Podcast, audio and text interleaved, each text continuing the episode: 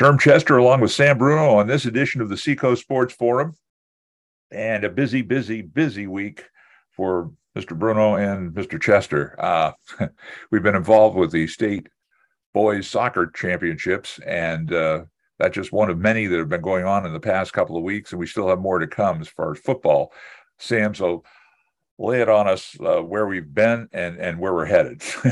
well, first of all, you know, playoff time is always always very busy uh, over at Exeter High School, and we have to start off with a tip of the cap to Bill Ball, Kristen Morissette for their work in hosting a number of semifinal and playoff championship games. Uh, in it started off uh, with the field hockey semifinals in uh, three divisions. And uh, that was an exciting uh, three nights in a row uh, over at William Ball Stadium. And then it went over to uh, some quarterfinal play from girls soccer and boys soccer, as well as semifinal action in soccer and then final action in soccer. So there was a lot of action over at Exeter High and great job by the staff over there in hosting those events. Uh, Sherm, why don't we start off, first of all, with uh, we had a chance to watch some uh, finals this past Sunday uh, mm-hmm. in in boys soccer. Um, I don't know about you, but I've watched a lot of uh, high school soccer this year. I don't think I've ever seen goalie play as yeah. well as well as we saw in the games uh, this past week. Very solid, very solid goalie play. Uh, outstanding play. Uh, in Division One, uh, it was Nashua South. They knocked off Hanover two to nothing in the semifinals, South beat Central and Hanover beat Windham. I don't think I've seen a boys soccer game as entertaining as that Nashua South Manchester Central game. It ended up three to nothing uh, with uh, with South beating Central, but those three goals came like in the last five minutes, and they eventually went on to beat Hanover. In Division Two, uh, on this past Sunday, we watched uh, Oyster River uh, knock off Kingswood by a score of one to nothing. That game was uh, could have gone either way, uh, right down right down to the end. But the Bobcats had a little bit more. They had a little bit more speed. Uh, they, that game was played mostly in Oyster River's end. Kingswood had a couple of good shots, but the Oyster River goalie was outstanding and did a great job there. Um, in girls soccer, tough luck for the Blue Hawk girls. Uh, undefeated, uh, Megan Young's team uh, going to Stellos Stadium and losing to Bedford uh, by a score of one to nothing. It's such a fine line between winning and losing these games when they're mostly 2-1, 1-0 games. Yeah. It's it's it's five seconds of action that just change the whole game. Exactly. And it's that tight as as uh, Coach Jim Tufts always says. That first goal changes everything, and uh, in that game it did uh, with Bedford scoring first. You, had, you just had a feeling there that the team that scored first was going to win that game. And and at the end, as I said to you uh, over the weekend, that I think when that last five minutes uh, in the second half, the Blue Hawk girls knew they had to put it all out there, and they did. They gave it their best shot, but it just it it they couldn't get that that game tying goal, and uh, hope to get it into OT and and see where it would go. Over on the volleyball side, uh, the Exeter volleyball team uh, made it to the semifinals, but they dropped their match against Bedford in three sets. Bedford eventually went on to beat Hollis Brookline in the championship game. Let's talk about Blue Hawk championships now, Sherm. Go to Division One field hockey, where Deb Grott's team, uh, uh, the number two seed in the tournament, they beat Winnacunnet championship game two to nothing. So uh, congratulations to the uh, Exeter field hockey team. Uh, I've followed them all season long, and uh, a great, a great team uh, works well as a team. Um, and Deb Grott had them t- that team ready uh, for that championship game, and uh, they were they were able to knock off uh, Winnacunnet. Exeter shut out Windham in the semifinals, two to nothing, and the field hockey team is just outstanding every single year. Uh, they are a, they're a, they're a team that's uh, uh, playoff bound and usually going to get to that final game. And another championship for the Blue Hawks in unified soccer. That was this past Sunday, where the Exeter Unified Soccer team beat Oyster River by a score of five to three. Exeter knocked off Dover three to one in the semifinals.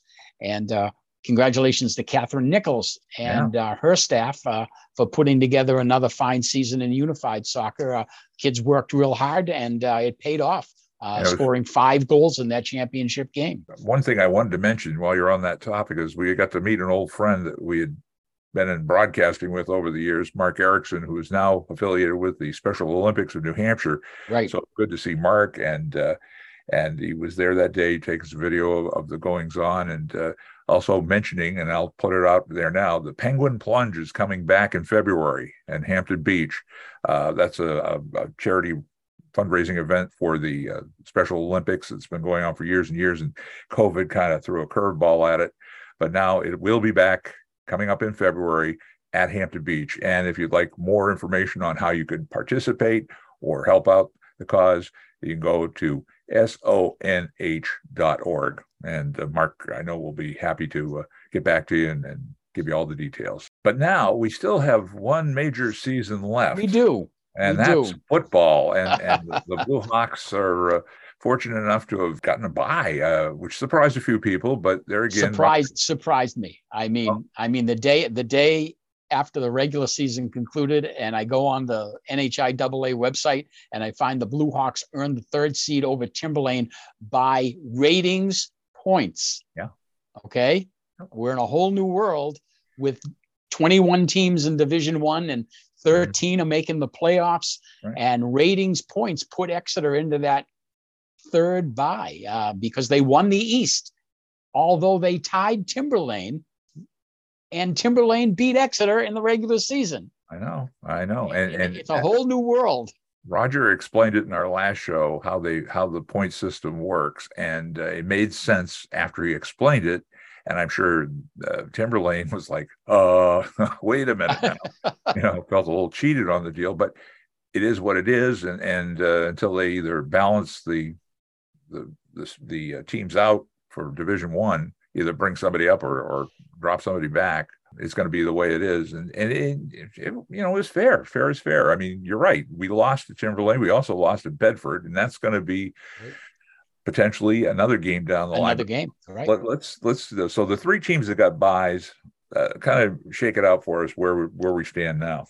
Okay, Londonderry Londonderry was the number one seed uh, in the state. Uh, they got a buy, and they're going to be taking on the Merrimack High School squad this weekend. Merrimack got by Portsmouth Oyster River 14 to 6. A little tip of the cap to Brian Pafford and that squad over there at Portsmouth Oyster River. They had a heck of a season.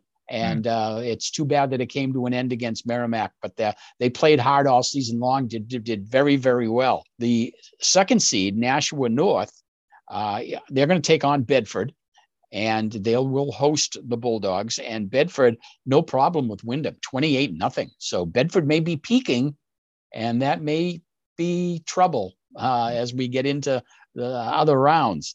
Um, Blue Hawks earned the seed uh, third seed, and they took on uh, going to take on Timberlane this weekend, and Timberlane knocked off Concord by a score of 20 to 14. Um, so the Owls come back. The Owls did not get that third seed, but now they will take on Exeter, but they have to go on the road, and the game will be at Bill Ball Stadium, one o'clock this coming Saturday. The fact that you lost to Timberlane in the regular season, we'll call it incentive. It's an incentive to to you've seen them, now you got to take it one step further to move ahead in the in the playoffs. Um, but Timberlane, and I saw them play last week. Uh, wow, they've they've they've they've got their act together, and they and they did have a, a kind of a stutter step towards the end of the season, but it looks like the only thing they've got, and we don't know at this uh, time, their running back was hurt in that playoff game last week. So uh, that, and he is one of their key players. So we don't know if he will be part of what's coming to Bill Ball Stadium this weekend or not.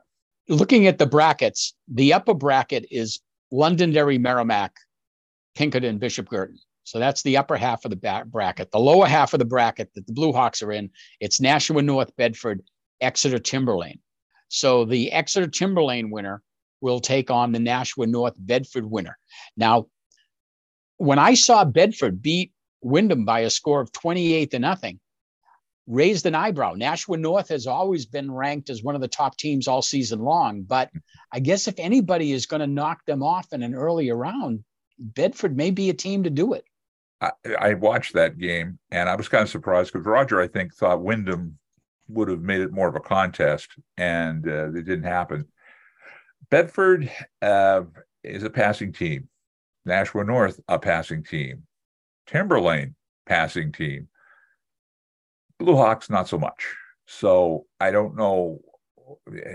Shaking down that that those pairings, the potential pairings, um, it's control of the ball as far as the Blue Hawks are concerned, uh, whoever they go up against, because they uh, will go in if they win this game against Timberlane against a passing team, whether it's Bedford or Nashua North, and that's gonna that'll that'll make a difference. In the upper half of the bracket, Londonderry should have no problems with Merrimack. Uh, I think Londonderry, uh, everybody right from preseason through the yeah. regular season, kept saying, you know, it's the Lancers. Uh, you got to knock off the Lancers. They're defending champs.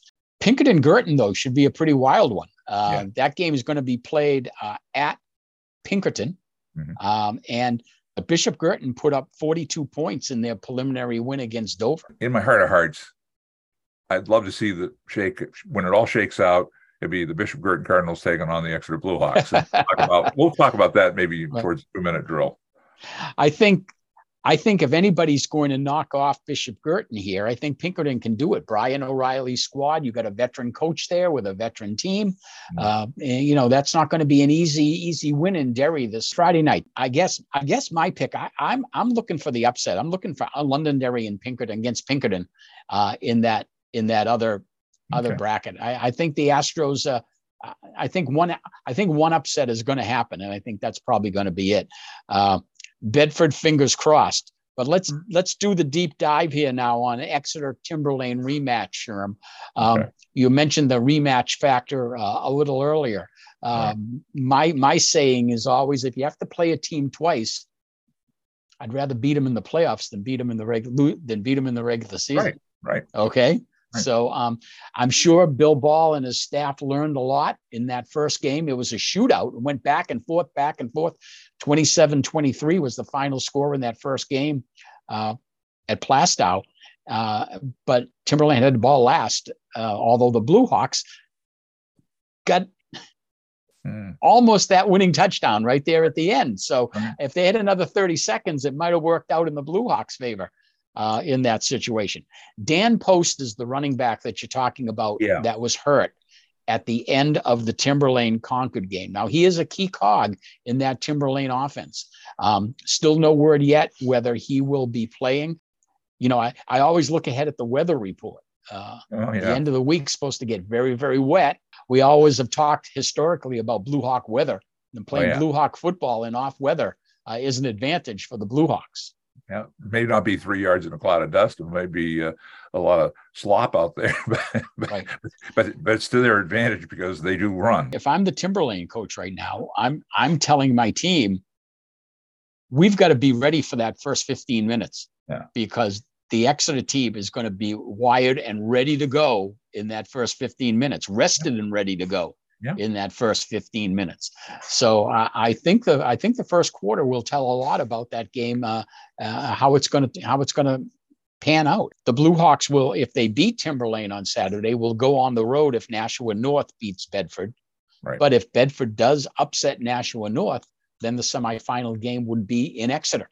Mm-hmm. so again, as that number three seed, uh, you do get a you do get a home game. You get a bye. There's certainly some advantages to it. I know you're very high on Nashua North. That would be if the Blue Hawks get by Timberlane. That's going to be a pretty good game. I saw that Nashua North Bishop Guertin game. That went right down to the final minute. They were just uh, heaving bombs down to their wide receivers, and and uh, the wide receivers on both the Guertin and the Nashua North side uh, were were catching them. And this kid from North, uh, he just reaches out his arm and pop gets you know catches the ball and runs it in for a touchdown with less than a minute left in the game. And that's that was the difference in North versus Guertin. This year with the new playoff format, 13 teams, three top three teams get a bye.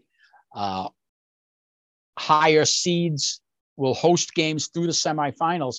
But again, final rounds are to be determined. I really miss that UNH game, yeah. that UNH having the top division three, division two, division one games all on one game at UNH. Yeah that was a great day. The Wildcat football team, uh, they um, took a loss last week against the uh, Richmond team, but it wasn't a disaster. No. I mean, it, it was actually uh, uh, the second half was all Wildcats, and uh, they came down to the last minute and came up just a little short. So uh, they're in their CAA. What is it? Five and one now.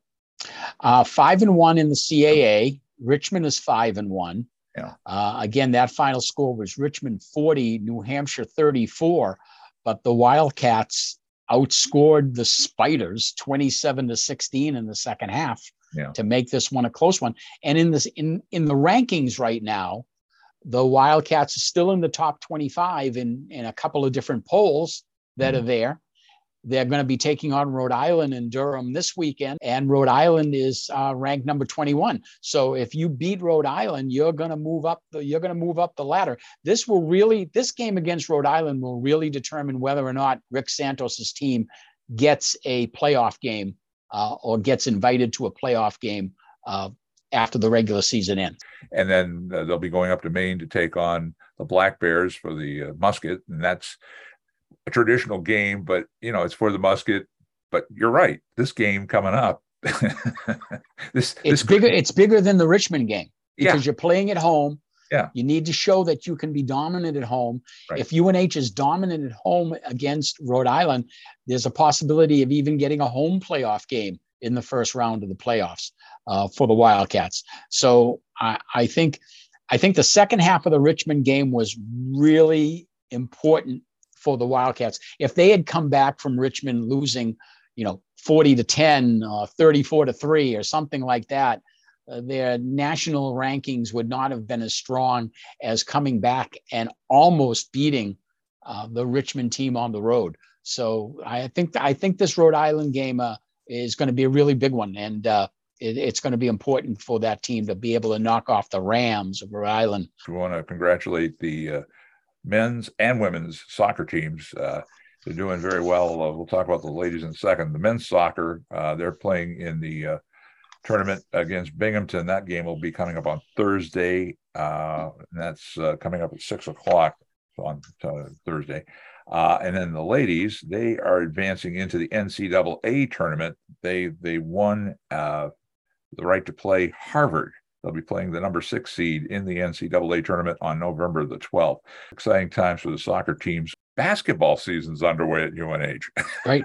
Right. they beat they beat Brandeis in their first game. Right. Yeah, they dominated Brandeis, and then the uh, ladies also had a big uh, big game. Schoolboy basketball kicks off December thirteenth uh, for the boys. Uh, Jeff Holmes' team will be playing Londonderry in that opening game on December 13th. But when you look at the schedule, the biggest difference that you see is that the traditional schedule is back, meaning that the regular season will end at the end of February and the playoffs will be mostly during the first two weeks of March, uh, as has been the case, not the condensed, accelerated schedule that we had last year.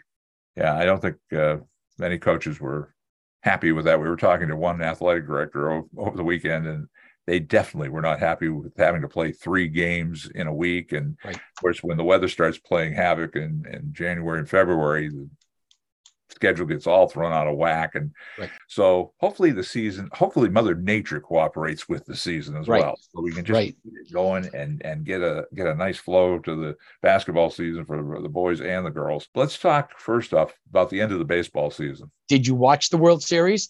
I, I don't think I watched the World Series more than 10 minutes. I, I sporadically watched. I, I will admit I had it kind of on my phone, watching it off to the side while we were watching a Netflix movie or something. And my wife's going, "What are you watching?" And I just thought, I just want to see what the score is. And it, it, it was fun to watch Philadelphia uh, be the underdog. But I, I have to admit, I was rooting for Dusty Baker and the and the Astros. Uh, Dusty Baker primarily. I don't care about the Astros per se, but uh, there's a guy who's been in baseball. He's a lifer and this is his first championship after how many how many teams has he coached? Oh, or, at least four or five. Yeah, and I he's mean, been everywhere. so it's good to see him finally. Like last year, it was the uh, the coach of the or manager of the uh, Atlanta Braves. He had been in the system for the Braves for hundred years, and finally, you know, took them to the World Series and won the championship. So I, I root for those guys. I like to see the old timers, you know, pull off a win. Now it's free agency. Now that the season is officially over. Houston's the champion.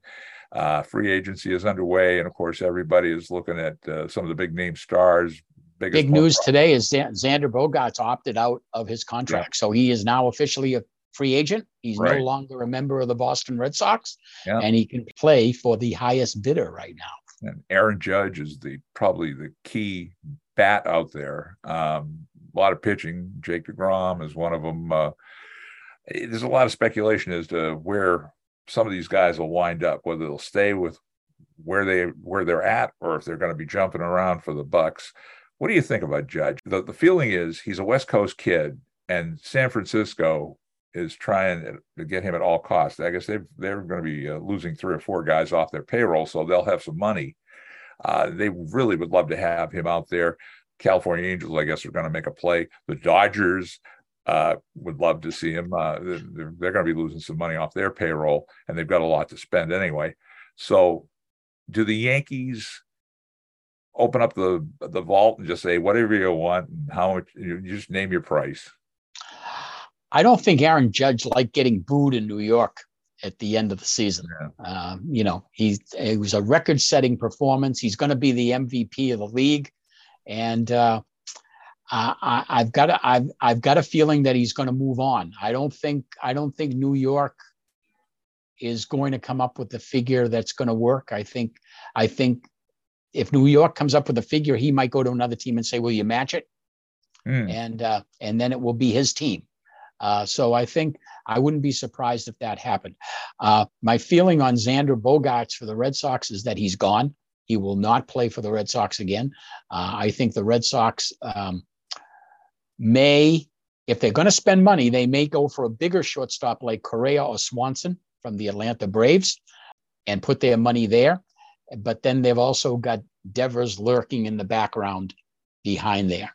Um, so I, I don't I don't have a lot of I'm not very optimistic on the Red Sox lineup right now. I don't think uh, I don't I don't think they're in a very good position right now. I think ownership does not want to spend the money right now. So I think we're going to be a middle of the pack. Well, I'm just looking at Major League Baseball uh, dot com and they're uh, they're saying we need pitching. Well, that's true, and especially relief pitching, that's true.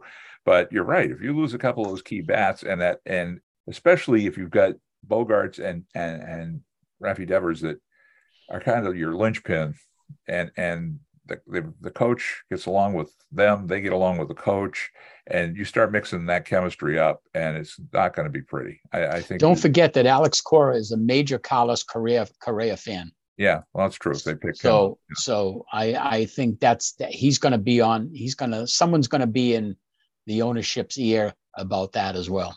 So if you if you okay, we've talked about Judge, Bogaerts. Who who do you think where who's going to make the pitch for him the hardest? Well, I I I would think that someone someone like the Cubs, yeah. somebody like that. I mean, yeah. you got to look at major market teams with these yeah. Players. I mean, these guys, you know, there's always Toronto that's lurking out there right now, and and there's something about the Blue Jays um, uh, that that might work out. But I don't see him going to a Cincinnati or a Kansas City uh, or any of the Florida teams. Um, again, I, I, I think the Cubs the Cubs may be ready to jump into the free agent market big time. Whatever the Red Sox do, it's got to be long term. I think that's one thing we saw in the past, and it worked when when those kids like Bogaerts and, and Devers came up they built the farm system up and brought them up gradually. And and that's the way you want to see it happen. Pitching i know is a little different and and they have to go through a lot of seasoning. Uh, but I, I just i don't want to see us spend a lot of loot and get another chris sale situation where you got a guy that's always on the il and you know he, he goes out there throws his arm out and he's gone for the rest of the season tommy john surgery and all this other stuff that happens be very careful. I, I, I don't care if you pay a guy 70 million bucks for one year, but don't sure. give 700 million bucks for 10 years. And you know, he's not going to be there for 10 years right. or he's not going to give you 10 years of service. Right. So, yeah. All right. Uh, football. Let's just, uh, you brought it up in the past. We, I haven't seen you since, but you said Zappe would be the word. And he was for a couple he of still games. is. Yeah, he still well, is after this.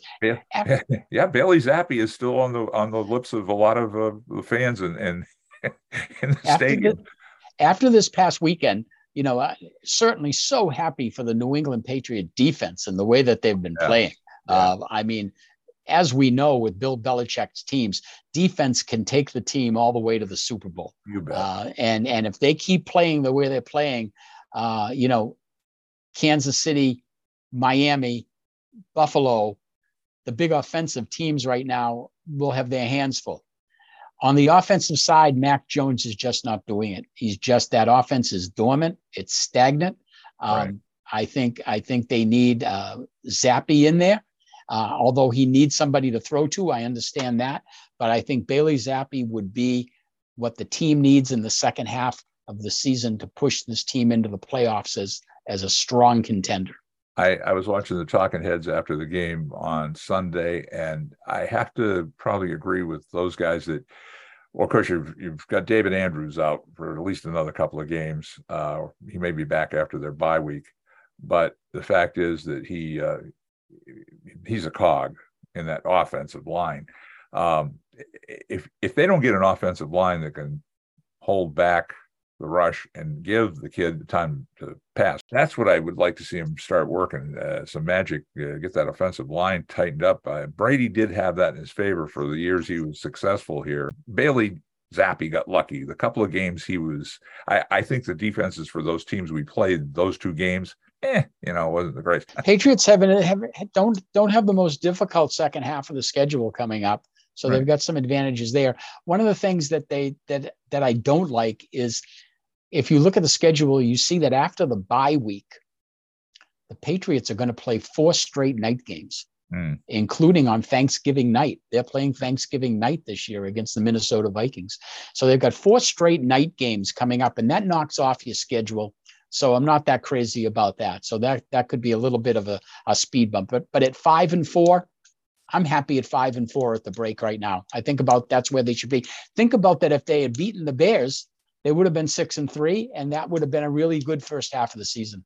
The guy I'm really feeling good for right now, and this could be his potentially his last season with the Patriots, is Matthew Slater.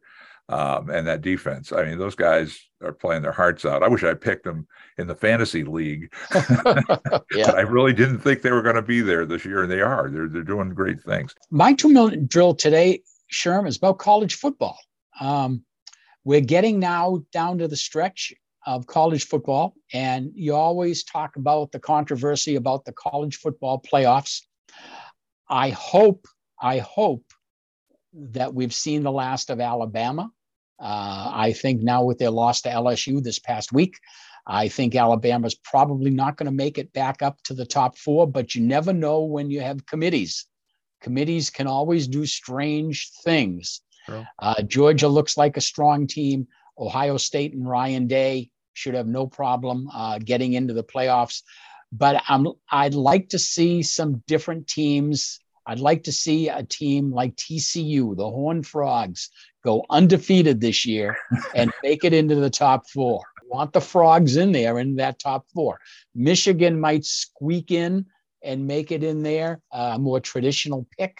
But the Horned Frogs are the team that we're going to follow down the home stretch and get them to the playoffs in December on New Year's Eve. I watched one of their games, and they came from behind to win it in uh, in OT, and and they are Max Duggan, their quarterback. Yeah. He, he can do it. He can do it all.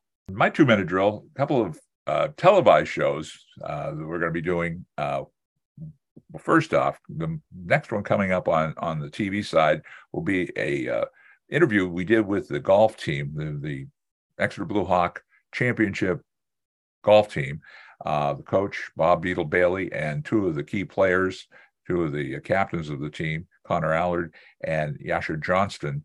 Uh, they were not only a 27 and 0 regular season, but also uh, dominating in the in the tournament and in the individual play tournament. So we'll talk to those guys on the TV side. Good show coming up there. And another one, we're getting ready for the holidays.